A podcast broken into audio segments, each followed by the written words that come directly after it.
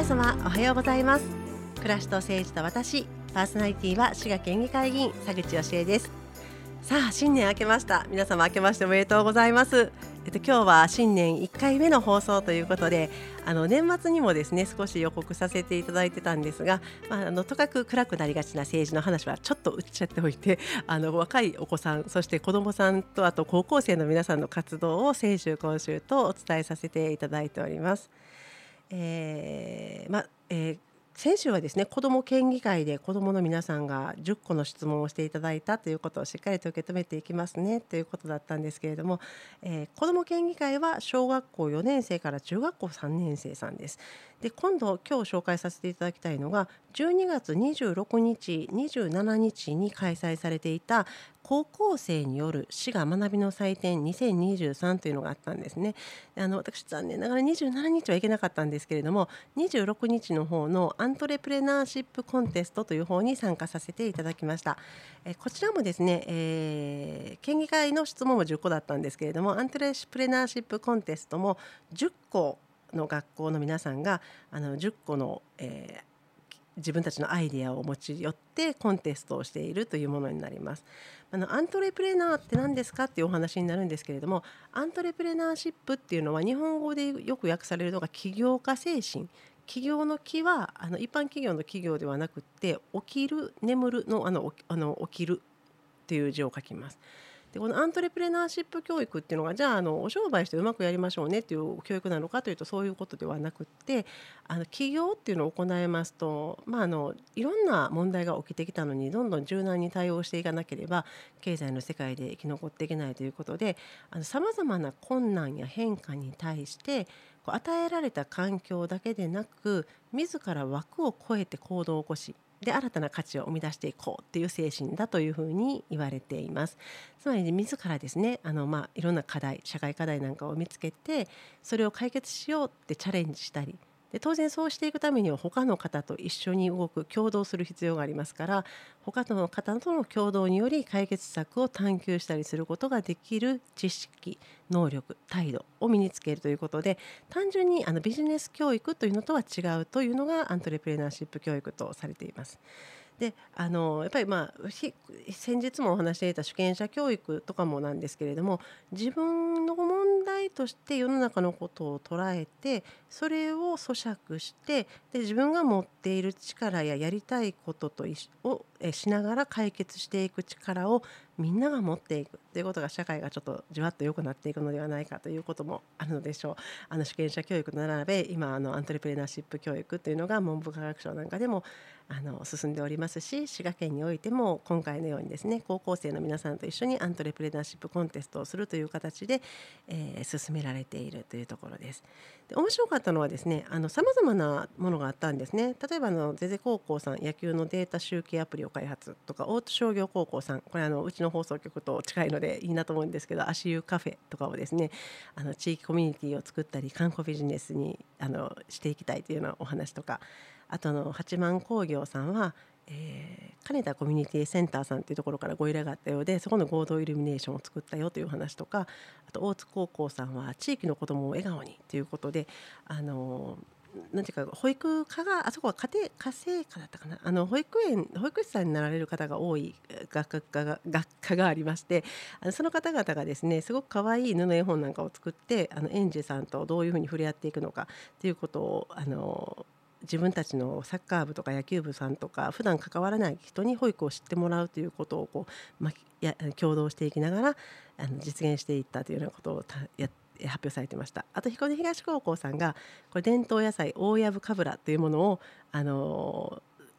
なんていうかこう軸にですね地域コミュニティを作っていくぞとかあと川瀬高校さんが大徳栗いちごっていうのがあるらしいんですけれどもあのこれ彦根限定のいちごじゃなくて私びっくりしたんですけど彦根城限定のいちごであの牧野さんっていうこの前の、えー、朝の連続ドラマで有名だった博士が発見されたそうなんですけど彦根城にしか生えてないいちごがあるらしいんですね。でその酵母のパン屋さんのお話をされていたりあと八幡商業さんはあの地元産物を活用した商品開発ということであの私これはすごく感心してたんですけどえーと、クラフトチョコレートさんがあるクラフトチョコレート屋さんが地元の学校の近くにあるということでそこに協力を求めていかれたということであの三方よし私ちょっとよし味よしってあの生えてる湖に生えてるよしなんですけどよし味のあのスコーンとかフィナンシェっていうのがあるみたいであの美味しいらしいんですよ。でよし味って言われたけどちょっとあのどんな味かめっちゃ食べてみたいと思ったんですけどそのよしで作った三方よしスコーン三方よしフィナンシェというものをこう、えー、作っておられてすごいなと思ってあの見ていました。であと江南高校で、えー、さこれはねまずちょっとこうクロートチックなんですけど産卵校デジカメ校私読めないであの光をまあ分析する装置なんですけれどもその開発をされていたということで何がすごいって先輩から引き継いで今回行い。で次になんかこれ分かる方は分かるんですね。積分球っていう中に光が入ったらわーって反射する球があるらしくって今度後輩たちにはこの研究をしていただきたいですというふうに何代も続いてですねこれを追求していかれているという学校があったりとかあと虎姫高校さんがあの、まあ、バカロレアでも有名な虎姫高校さんですけど地域資源を有効活用だということで地下水を使ってみんなで涼しく過ごそうっていうようなねあの地下水が4か所に湧いてらっしゃるらしいんですね。であの私隣にたまたまあの虎姫高校出身のしげさんが座ってはったんですけど4か所もあったっけとかいうぐらいの話なんですけど身近にあって気づきにくいものを気づいてこうされていったっていうことですごいなと思ってました。でまたあの八日市南高校さんは琵琶湖八珍を利用した万所茶茶漬けを全国にこれねすごい完成度高くってあのまたちょっと後で紹介したいと思ってるんですがあのこういう10校があの、えー、戦われたわけですね。で私はすごいこうなんていうかマイブームというのは大津商業高校さんのパンがあのちょっとその足湯の中で横でパンを売ってはったんですけどそれが足の形してるんですよ足湯のイベントなので。で右足と左足どちらがいいですかっていうふうに声をかけるとらしいんですね右足と左足があるのかと思ってパッと画面見たら同じ形なんですね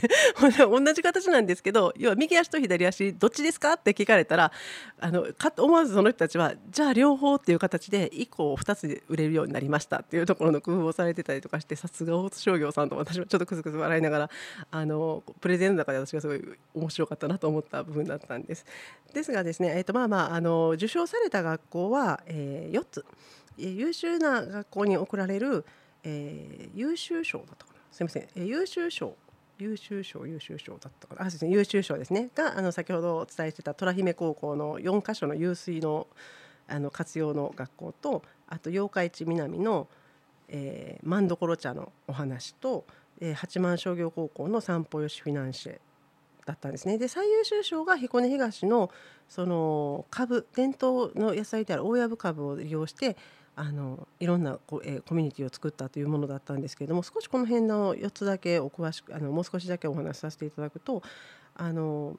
えー、他のやつは喋りましたね先ほど万所茶とちょっと飛ばしたのでお話しさせていただきたいんですが万所茶っていうのはあの皆様ご存知かどうかなんですけど東近江の奥にあるあのとっても珍しいお茶の木がある地域なんです。普通茶の木っていうのは2 3 0年ぐらいですかね。あの結構栄養分バーッと与えてダーッと刈り買ってあの皆さんを茶畑っていうと長細いこうもこもこした茶畑がこう並んでるってイメージがあると思うんですけど真ん所のお茶っていうのは一本一本の木がそれぞれ独立に立ってるんですね。でこの木と向こうにある木は味が違うっていうぐらい個性がありましてそれは何でっていうとやっぱり樹齢がものすごく長い100年単位の樹齢を持っているこんなのはもう本当に全国にここしかないんじゃないかと思うぐらい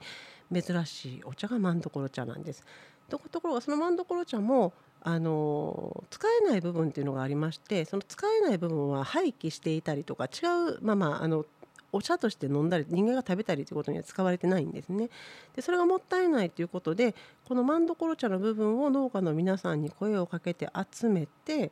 でさらにそれをウロリって言ったとおっしゃってたと思うんですが琵琶湖八珍っていうねもともと琵琶湖八珍を利用したっていう形なのであのウロリっていうお魚があってそのお魚と合わせることで、えお茶漬けにして缶にしてであのデザイン綺麗にデザインされた包装もちゃんと作ってもうこれ私あの普通にあの東京にあるここ滋賀っていうあの滋賀県のスポットがあるんですけど置いてほしいなと思いますしあのそれこそクラウドファンディングの話をよくしてるのであの高校生を応援しようクラウドファンディングの商品とかですね。あのいろいろ使っていただけるんじゃないかなと思ったんですけれどもそういうふうにすごく完成度の高い琵琶湖発珍というあのものを作ったマンドコロ茶を使った茶漬けをあの作っておられたっていうところでちょっとなんかもうあのアントレプレナーシップコンテストって言っても大人並みな発想と実行力だなと思って感心させていただいていて、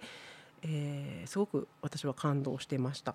であとあのまあ、散歩よしみない社とあの散歩よしすごは先ほどのあれですねあのよし味っていうところで ぜひ私どっかで手に入れて食べたいと思ってるのでこういうのもぜひあの高校生を応援するクラウドファンディングというかあのふるさと納税もあるのでそういうのの返礼品にしてほしいなと思いながら聞いてたんですけどなかなかあの日々毎日作ってらっしゃるわけではないので あの難しいかもしれないんですがあのそう思わず思ってしまうぐらいの完成度の高さということだったということなんです。であとあのもう一個だけあすみません、えーと、ちょっとあの4箇所水が湧いているっていうのがですねなかなか紹介しきれなかったんですが彦根東の伝統野菜じゃあこれがなぜあの一番一番だったんだろうっていうことなんですけどこれはあの大藪かぶらを使ってジャムを作ったりとか大藪かぶらのレシピを提供することで普通高校生がつながることができないあのホテルの方とつながりを作ったりとか非常に、えーと、なんていうかこう普通にやっていたんでは知られない大藪かぶって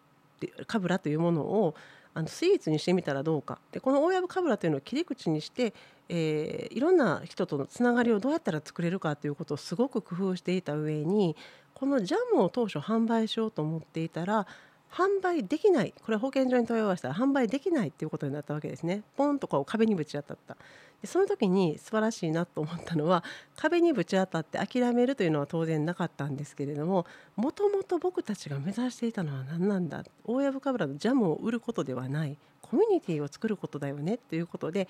異なる形でちゃんとあのビジネスプランを練り上げていかれたっていうところがおそらく評価が高かったんだろうと思います。ただこれあの4時までのイベントだったんですけど伸びたんですね。でなんで伸びたんですかって後からちょっとあの知ってる審査員の方とかにちょっと声をかけて聞いてみたらやっぱりもう甲乙つけがたくってあの私たちもちょっとこっちで議員たちでこうガサガサとどことは言いませんがあの予想してたんですけれどもあの当たったり外れたりしてましたけれどあのどの学校も甲乙がつけがたくって本当にあの大人の審査員が普通こういうイベントあんまり時間を押さないんですけれどもあの時間を押してでもあの吸ったもんだを紛糾するぐらいのあのアントレプレナーシップ教育の成果があったのである場所をあのこの賞を決めていたということだったようなんです。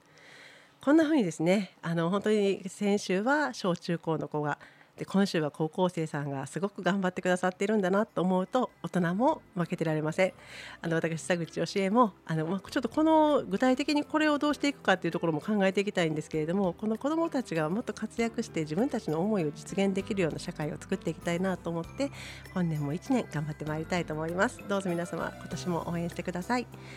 それでは番組も終わりに近づいてまいりました。暮らしと政治と私。